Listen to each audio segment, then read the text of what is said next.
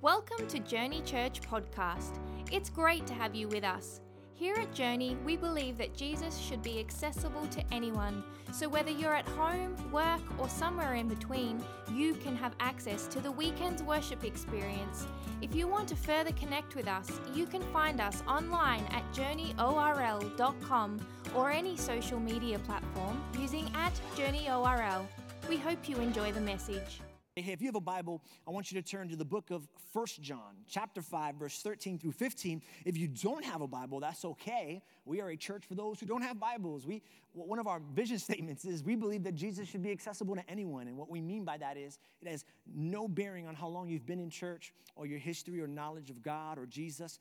We believe that we all start at different places, but we're all going to the same place. Come on, somebody say amen.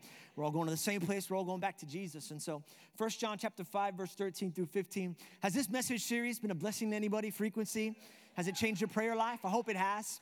We've been in 21 days of prayer, and today is the 21st day of 21 days of prayer. Yeah, don't clap for that. Say aw on 3, 1, 2, 3. Aw, yeah. It's that. But the good news is your prayer life doesn't have to end with 21 days of prayer. So we want to invite you to continue pressing into God. I'm excited about this last message, this last installment. I believe it's going to bless your life. So 1 John chapter 5, verse 13 through 15. I have written this to tell you who believe in the Son of God, so that you may know you have eternal life. And we are sure of this, that he will listen to us whenever we ask him for anything in line with his will. And if we really know he is listening when we talk to him and make our requests, then we can be sure, somebody say sure, then we can be sure that he will answer us.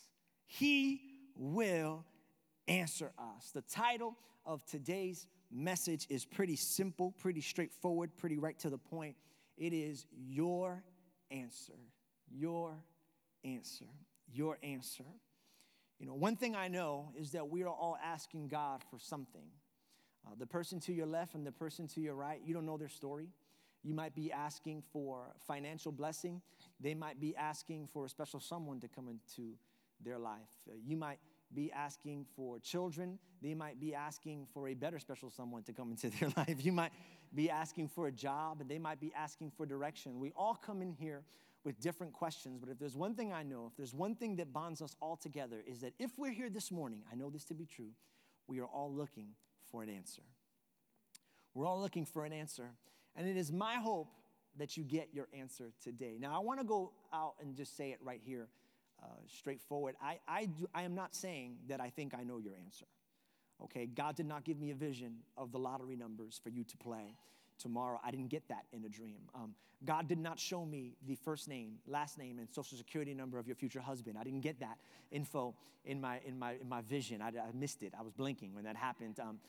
I haven't come this morning to give you the answer, but I do believe God has showed me some things this week about your answer. And what I want to teach you today are some principles about your answer, the answer you've been waiting for, the answer you've been to the question that you've been asking God. I think I know some things about your answer. And if you apply these principles, I believe with all of my heart that it is very possible, listen to me, that you can leave this building today with your answer. I believe that. And so listening from God can be tricky business. How many people know that? Hearing from God can be tricky business. And sometimes we hear from the Lord and we're not sure if it's really the Lord, if it's really the Holy Spirit, if it's the pizza, if it's the devil, if it's the neighbor, if it's our mom. We don't really know what it is. That scary movie we saw, last night. And so we're not really sure. And, that actually happened with my wife, Liz, a long time ago. She had just gotten saved around 21 years old, and she had been in and out of church. She grew up in church, but kind of in her teenage years kind of went her way. And actually, after a near-death car accident, God really started to shift her life in the right direction. And she got saved at 21 years old. What does that mean? She gave her life to Jesus. She said, Jesus, take all of me at 21. And at 21, she gave her life to Jesus. And at 22, she was praying for a husband, because when we ask God to do something in our life, we think that he's going to do everything all at one time, but that's not how God works. He often takes his time, even though we would want him to give it all to us in one shot. He doesn't do that. He takes his time. And so she was praying for an answer. She said, Lord, give me a man, all right?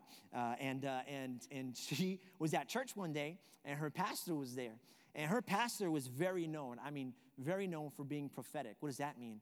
Her pastor, she knew things about you that you didn't know about yourself. You knew about yourself, but no one else knew about you. And she would meet you, and then within a couple minutes of meeting you, she would tell you things about you that you just, I never told anybody. And she had that gift.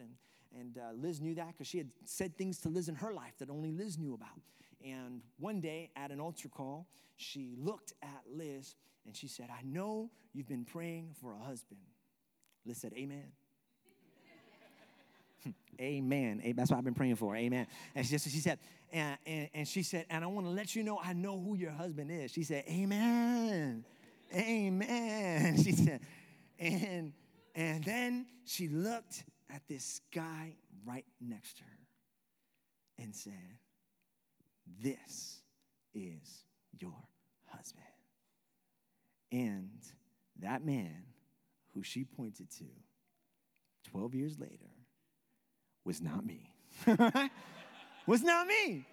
She was off, y'all. She was off. Big time. Oh. Liz, some of y'all thought it was going to be one of those cool stories. No, she was off. She was wrong, completely wrong. But Liz, had trust in her pastor. And so she said, okay, and she started dating this dude. For 6 months, they dated, and after 6 months, she just realized this wasn't the guy for me. And I want to share that with you because I think there are some people here who might have experienced something like that in church before. Or maybe you've experienced something like that personally. Like maybe you read your Bible, and then you got up from your Bible time, and you were like, God is asking me to do this. And you go and do that thing you could have sworn God asked you to do, and everything went wrong. And everything failed. You were like, never again will I listen to the voice of God. Never again will I ask the Lord for an answer because I always get it wrong. And I just want to encourage you, if you've ever missed it before, don't give up on getting your answer because even in the mist, there's a message. I really do believe that because even the best of us, and I really do want you to catch this, even the best of us miss it sometimes. Right? Samuel was an amazing man of God, and he missed it. He certainly did miss it. If you don't know anything about Samuel, read 1 Samuel 3:19. It tells you everything you need to know about him. Here's 1 Samuel 3:19. This guy was a prophet. The Lord was with Samuel as he grew up, and he let none of Samuel's words fall to the ground. You know what that means? That means that Samuel was so in tune with God's voice. He was so in tune to the frequency that he could tell exactly what God wanted to do, and then he would say it, and because it was exactly what God wanted to do, it would happen. He was in tune with the voice of God. Well, this guy who was so in tune with the voice of God, look what happens in chapter 16. In chapter 3, not one of his words would fall to the ground. But in chapter 16, he's about to anoint the next king of Israel, and God tells him the king is somewhere in Jesse's house. Jesse was a father. He had 8 boys. And he said, one of those boys is going to be the king of Israel. So Samuel goes to Jesse's house, and this is what happens in verse 6. When they arrived, Samuel saw Eliab and thought. Now, here's what you know about Eliab. Eliab was tall, and Eliab was muscular. Eliab had a six-pack. Eliab was just, he just looked like a king. And he thought, surely the Lord's anointed stands here before the Lord. Surely. And all the people who were so sure, if you were sure that someone in your life was supposed to be the one for you and then they ended up not being the one for you, that is your chance to say amen right there. Because you looked at them and you thought, surely the Lord's anointed is here. His biceps are anointed. Her mascara is anointed. Surely the Lord's anointed is standing before me. Only to find out, verse 7, but the Lord said to Samuel, do not consider his appearance or his height, for I have rejected him. Isn't it disappointing to be so sure about someone in your life than to find out that the one you wanted was the one the Lord rejected? The Lord knows things that we don't know. There's always a miss in the message, and here's the miss in this message. Listen, your answer will not look like what you thought it would look like. I need to tell you that. Because some of you guys have an expectation for the way God is going to answer your prayer. And I hate to be the one to disappoint you, but God is not known for meeting your expectations. He's not. The king of Israel was dressed up like a shepherd, not even strong enough. David was the one. He was just a 12-year-old boy. He wasn't tall. He wasn't strong. He was scrawny. He was so weak that he couldn't even lift up a shield and a sword. We actually have an example of that where King Saul tried to give him a shield and a sword, and he was like, it's too heavy, bro, I can't carry it. This was the king. I can imagine the surprise of the Magi as they walked into Bethlehem. They had been waiting for the king of Israel, the Savior, and they walk into this town, and he doesn't even have a bed. He's lying in the haystack of a donkey. And they're thinking, this is the one that I've been praying for? I was expecting a royal, His Highness. I was expecting somebody with a scepter. I was expecting someone with fire in their eyes. A little baby that smells like poop. That's your king. This is why so many people miss Jesus, y'all, because they were expecting Jesus to come that's why so many people miss the cross, because they didn't understand that the cross would be the way that Jesus would save the world. They were looking at the cross with all the blood and all the gore and all the skin being peeled off, and they thought that they were watching a horror flick, but it wasn't a horror flick, it was a rom-com. What do I mean by that? One, it was romantic because that was the way that he would show the world he loved them. And second, although there was nothing funny about what was taking place, his suffering would forever become our joy. And now we get to laugh at the devil because of the suffering of Jesus Christ. Come on, that's worthy to give God some praise right there. We cannot judge. We cannot wait for our answer to come packaged a certain way because it might not look like what you thought it would look like. And so don't be quick to judge your situation, because the situation that you're asking God to take you out of might just be the answer to the prayer that you've been asking him to bring into you. I'm trying to tell you, what looks like a separation could be restoration. What looks like a layoff could be a promotion. What looks like a failure could be the fodder for your dream. I bet the Israelites were real surprised when Moses was like, hey, y'all, we're out of here. We don't got to be slaves no more. He was the leader of the Israelites. They were slaves of the Egyptians for 400 years. He says, guys, God says we're going out. And they were like, I'm out. Let's do it. And they follow Moses to a land of milk and honey, except before they can go to the land of milk and honey, they end up in a desert for 40 years. What was God trying to tell them? That sometimes deliverance looks like a desert. Do not judge your situation by what it is, because the way God answers your prayers will surprise you. I remember when I first proposed to Liz, I guess not first, the only time I ever proposed to Liz, was on a Christmas Eve, and I wanted to make it special, and I tried to be real creative with it, and I guess I did something I thought was creative, which was not original in the least. I did one of those things where, you have like a big gift, but then in the big gift, you put a little gift, and in the little gift, you put a littler gift, and the littler gift, you put even little. Well, I got carried away. I had like 6 gifts up in that thing, all right? And she just kept going deeper, and then the littlest gift was the engagement ring. But I wanted to make the box heavy, so I put weights. I put dumbbells in the box, so that when she picked it up, she'd be like, oh, what's this, right? And then that's how it was supposed to go. That's how it was supposed to work. So it's Christmas Eve, she opens up the first box, and there's nothing in the box but a little box. She's like, oh, okay, this is cool. She opens up the little box, nothing in that box but another box. She opens up that box, and that box is where the barbells are. So now she thinks that my Christmas gift to her is workout equipment, which is not a gift you get your girl, because that can send an unintended message. Merry Christmas. Get fit. All right? Merry Christmas. Lose some pounds. Like, it's not what the message I was just sending. And I love my wife because she looked at it and she looked at me and she said, thanks.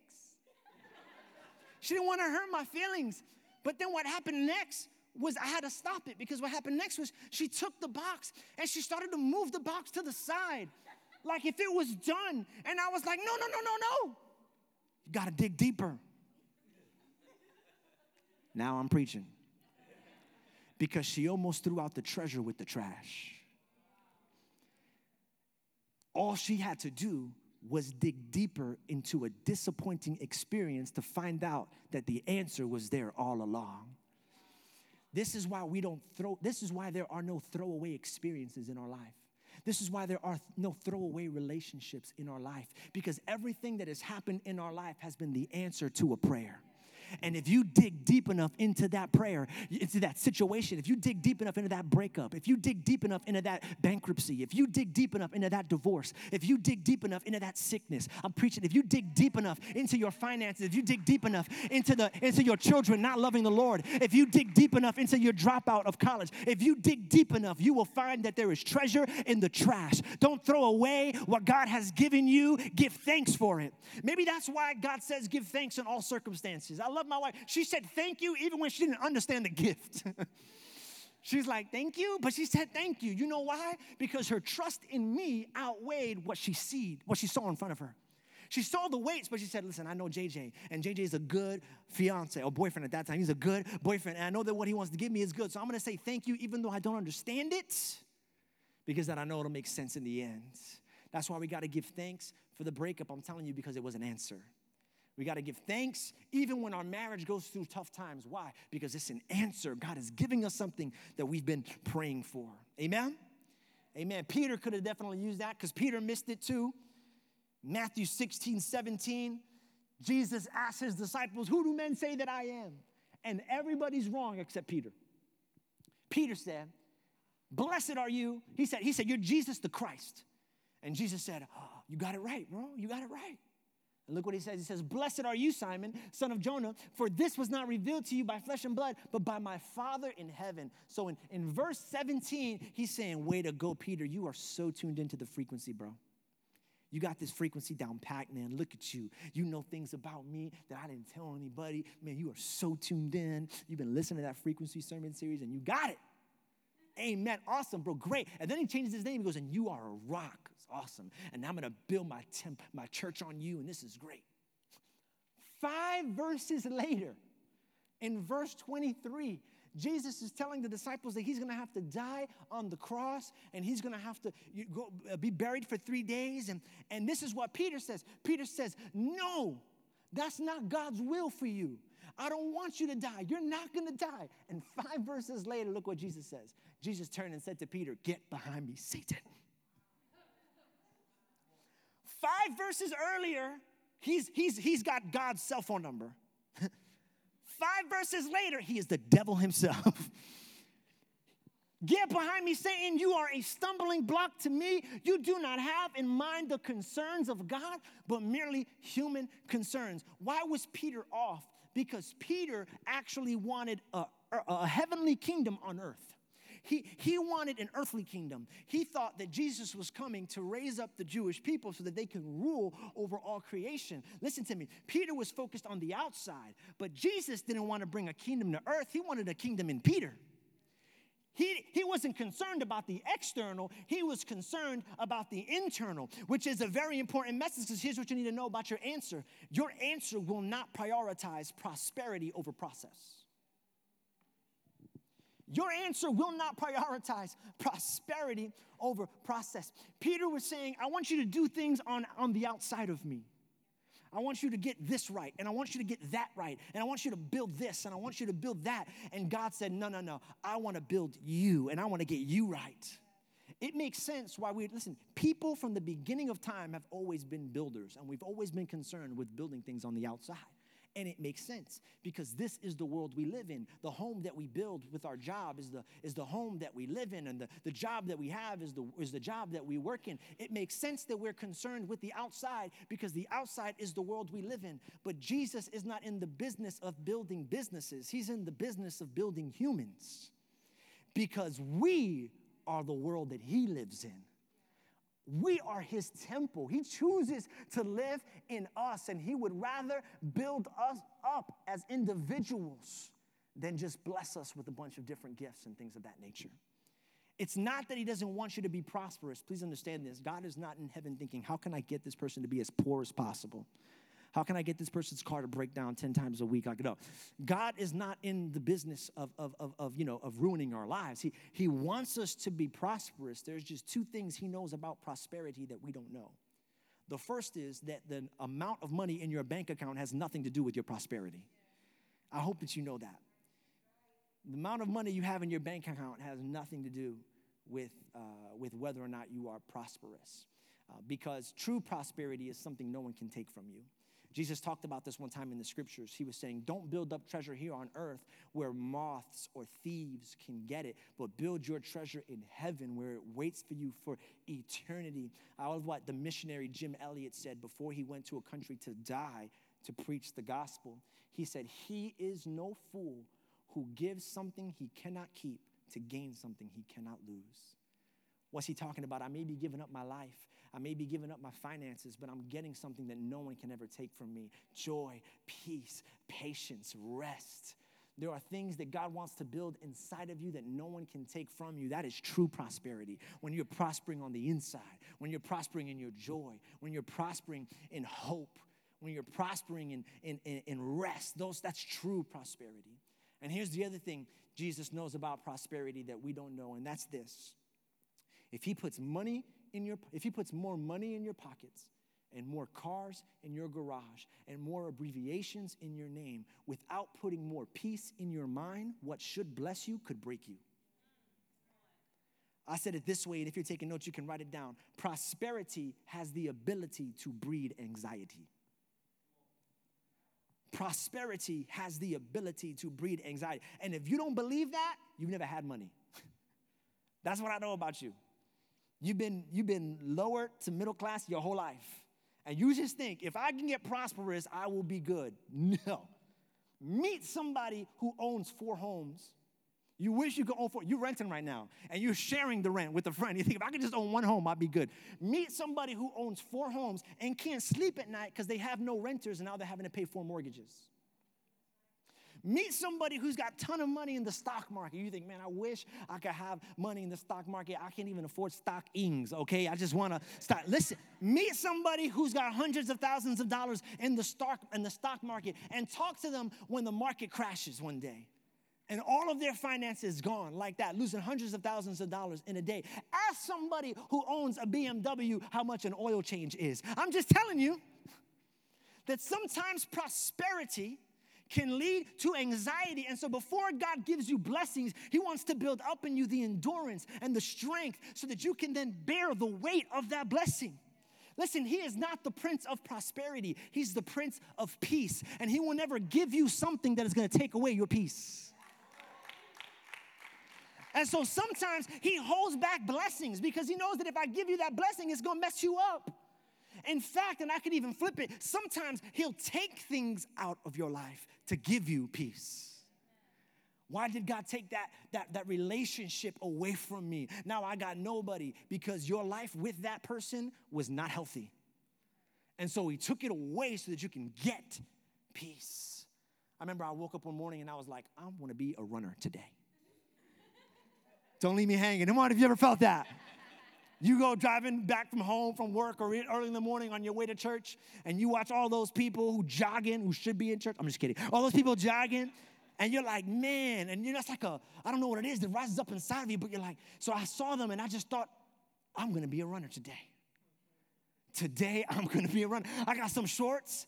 I put on some sneakers. I said, this is the day. I am officially evolving. I am becoming a runner. And I said, I'm going to run 2 miles. No. I ran 1 mile, and then about a third, a quarter of the way on the return mile, I tore a tendon in my foot. It's called plantar fasciitis. You ever had that? It's awful. It's like a knife. Like someone stuck a knife in your heel and you walk around with it. And I was so late for lunch. This was like, what happened? I was like, I ran. I wanted to be a runner today and it ruined my life, okay? And what I talked to my friend of mine who was a runner, and I said, man, running's hard. He said, well, have you ever ran before? And I was like, I mean, when I was a kid, but he goes, you just can't go out and wake up in the morning and decide to run 2 miles. He goes, you got to develop endurance. You got to develop strength. You got to develop that flexibility. Some of us are asking God to bless us with things that if he actually gave us, listen, it would tear things inside of us. It would break things inside of us. And so here's what he has to do. He has to take us through a process that will build the endurance, that will build the flexibility, that will build the strength to be able to then receive what he really wants to give us. He will never prioritize prosperity over process. And so how do we hear God's voice? How do we figure this out? Well, here's what 1 John 4:1 says. Dear friends, do not believe every spirit, but test. Somebody say test. There is a way to test. There is a way to test what you hear to be sure that it comes from God. And I want to teach you that test today. This is going to be so helpful. This is a 4-part test that you can take to any whisper, to any feeling that you may have to discover whether or not what you're hearing is really the Lord. And then you can move on what you hear. Here's the first test. Listen, your answer will align with God's word. The Bible here. Because God's word will never contradict God's voice. God's voice will never contradict God's word. If it's got, whatever you hear from God has got to line up. And I say that humbly, but I also say that like your pastor, because I've met somebody who is no longer happy in their marriage, and they met a cute young woman at work and talked to me. Listen, I think God wants me to leave my wife and date the receptionist. I really feel like this is what he has for me. Pastor, you were talking about the whisper last Sunday. I heard the whisper. I feel like the spirit is telling me. I'm like, brother, it's a spirit that's telling you, but not the spirit. You got a spirit for sure. We need to pray over that spirit. But I feel. But doesn't God want me to be happy? No. He wants you to be holy. Now, holiness will lead to happiness. But if you try to get happiness without holiness, you'll only find a temporary sense of satisfaction that will last until you get tired of this relationship and you get into the next one. His goal is not happiness, it's holiness, because he knows that holiness leads to true happiness. And so you got to align with God's word. Well, I just want to feel it out. No, don't do. Listen, there's a place for feeling and hearing God's and getting God's direction, but feelings come at the end of the process, not at the beginning. The first time I was ever pulled over by a policeman for speeding, I was on I-4 coming to visit a friend in Orlando. And I was just had my license, and I was like, this is cool, I'm going to go fast. And I wanted to test out how fast I could go. And there was a point where I stopped looking at the speedometer. And I started looking at the cars around me, and I said, I'm going to just go with the flow. That guy's going fast, I'm going to just go with that. And when they slow down around me, I slowed down around me. Until I heard the boop, boop, and the lights and the little flashes. I was like, that must be somebody else out here. But it's one of these guys out here. And then the cop kept following me, and I'm like, you could pass me, sir, if you'd like to pass me. You could just go around. So, pulled over to the right lane, he pulled over to the middle lane, I pulled over to the right lane, he pulled over to the right lane. I'm like, oh. You know, the first time you get pulled over, you don't really know what's happening, right? You just, oh. Pulled over. He came up to me, and what does every cop say? It's like a parent. Always, right? What does every cop say when they pull you over? Every time. What is the right answer to that question? Somebody tell me so I can get away with it. Why are you even asking? Does it matter? Does my answer change whether or not I get a ticket? Let's just make this go fast. Give me the ticket so I can go home, right? If you're in the police force, I love you. Thank you. And so he opened his window, and he's like, sir, do you know how fast you were going? I looked around. I saw the speed limit sign. It said 70. I said, felt like 70. You know you said that. It felt like, sir, it felt like, officer, sir, officer, your highness, it felt like. It felt like 70. And I was trying to feel my way through a situation that the manufacturer of my car had already equipped me to discover. There was a device on my car called a speedometer. And had I simply read the speedometer, I could have overwritten my feelings. Here's what I'm trying to tell you. Don't try and feel your way through a prayer that God has already equipped you to read. You got the answer. It's there. You got to read it. And a lot of people don't do that because their experience with the Bible, listen, they feel like it's an outdated book, that the things that Jesus wrote thousands of years ago, that it's no longer relevant. And if that's you, I just want to read a quick scripture, Luke chapter 21, verse 33. And though all heaven and earth shall pass away, yet my words will forever be true. It is still relevant. This Bible still works. It can still speak to your situation. And if I'm honest, 90% of your prayers have already been answered if you would read them and not feel them. Amen? Come on, I know that's hard teaching. Amen? Amen, you got to be with me. Okay. Number 2, your answer will make you more like Jesus.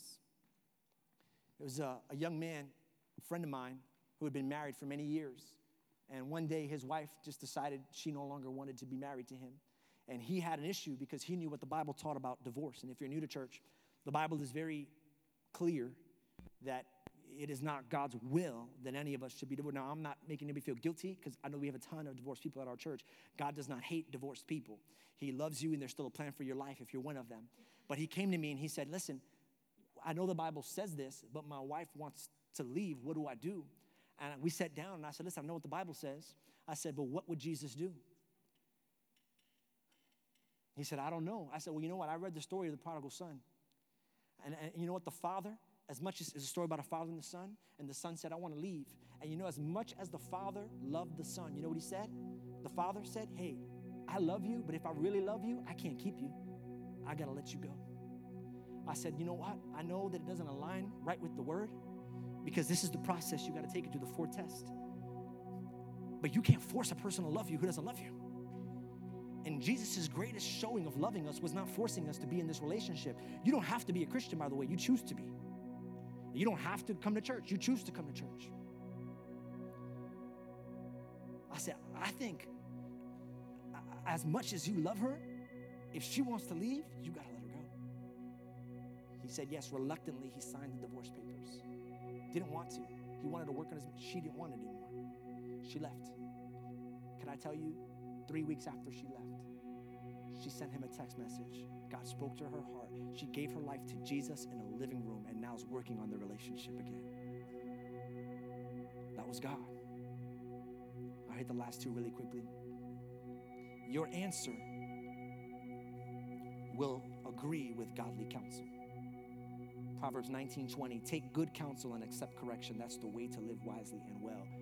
Good counsel, hello. The Bible said good counsel, hello. Because some of us got counsel, but it ain't good. We got people in our life who don't love. Here's how I know good counsel. Listen, they love you more than they love themselves. They love Jesus more than they love you, and they love the local church. I believe that the people God wants to surround you with are the people in your local church. Hear me out. If you need friends, look for friends in your local church. They're here for you. That's why we got journey groups. I can't push this enough. We got great journey groups you want to be a part of. If you need a mentor, look for a mentor in the local church. If you need a spouse, look in the local church. I'm telling you, this was God's plan for community, to get you around good people. But you can't upgrade your life if you don't upgrade your friends. We all want to be better, but we don't want better friends. We want to keep the same friends and get better. And sometimes we gotta switch. But I've known them since second grade, and that's why you're acting like a second grader. But I'm sorry, bad pastor. I want you to succeed. I want you to be healthy. I want you to be happy. I'm just telling you, you might need better friends to become a better person. And the people around you, hey, we're not perfect. I'm not telling you that if you get in a journey group, you're going to meet people who are perfect. I'm telling you that if you get in a journey group, you're going to be people who are just as messed up as you and I are. And we all know it, and we're all working on it, and we're all trying to get better. We don't pretend like we're perfect. We know we're not, and that's what makes the community so beautiful, because we're all encouraging one another to grow. And lastly, now, where do feelings come into it? Here's what you got to hear. Lastly, your answer will give you peace. Philippians 4:6-7, do not be anxious about anything, but in every situation by prayer and petition with thanksgiving, present your request to God, and the peace of God, which transcends all understanding, will guard your heart and your minds in Christ Jesus.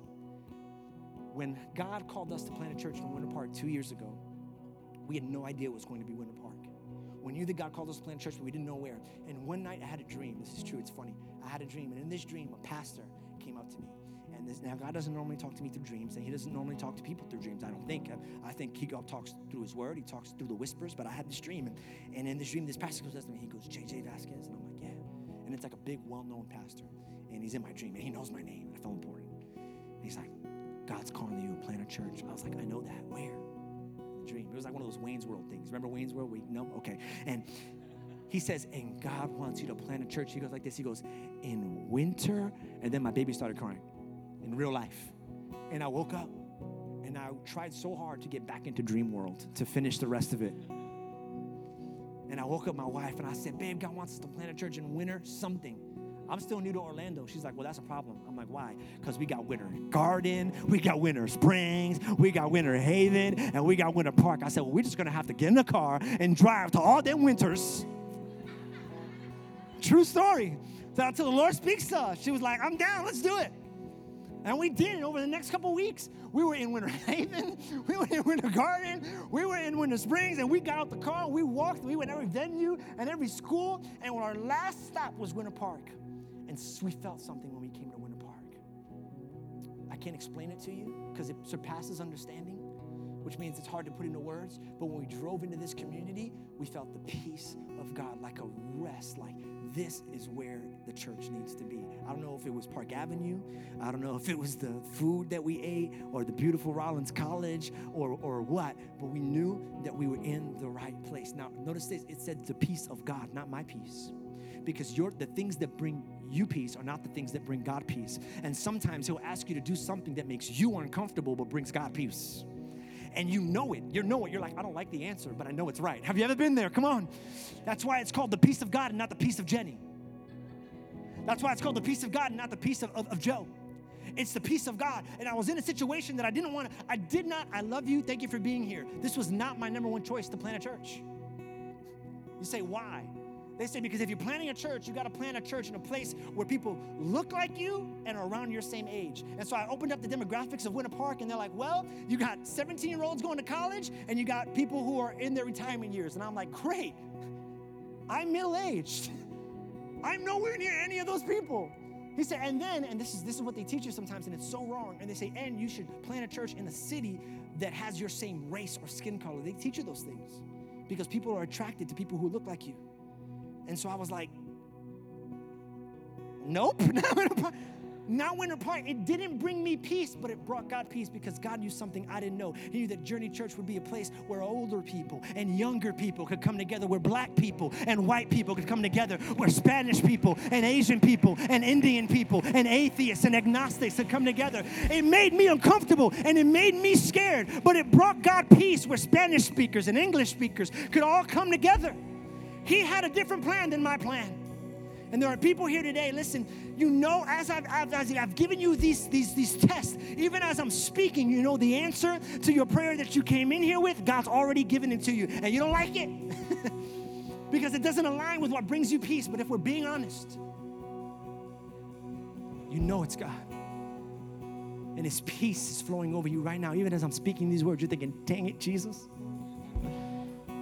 But if you say so, every head bowed, every eye closed. I think there are people here today. Here's what makes you uncomfortable. You can hear God telling you, it's time to get closer to me. It's time to get into a relation with me, and it's time to stop playing around. It's time to start. It's time to start your faith journey. It's time to go to next steps. It's time to get involved in a team. It's time to give your life over to Jesus, and you're hearing it, and it makes you uncomfortable because you're not perfect, and you know it, but it's bringing you peace. It's time to get right. If that's you, when I say three, and you want to give your life to Jesus Christ, let's dim the lights here. If you want to give your life to Jesus Christ, I want you to raise your hand on three. If that's you, you want to give your life to Jesus. You feel the peace coming over you right now. 1, 2, 3, right now, all over this auditorium. If that's you, come on, I see that hand. Amen. I see that hand.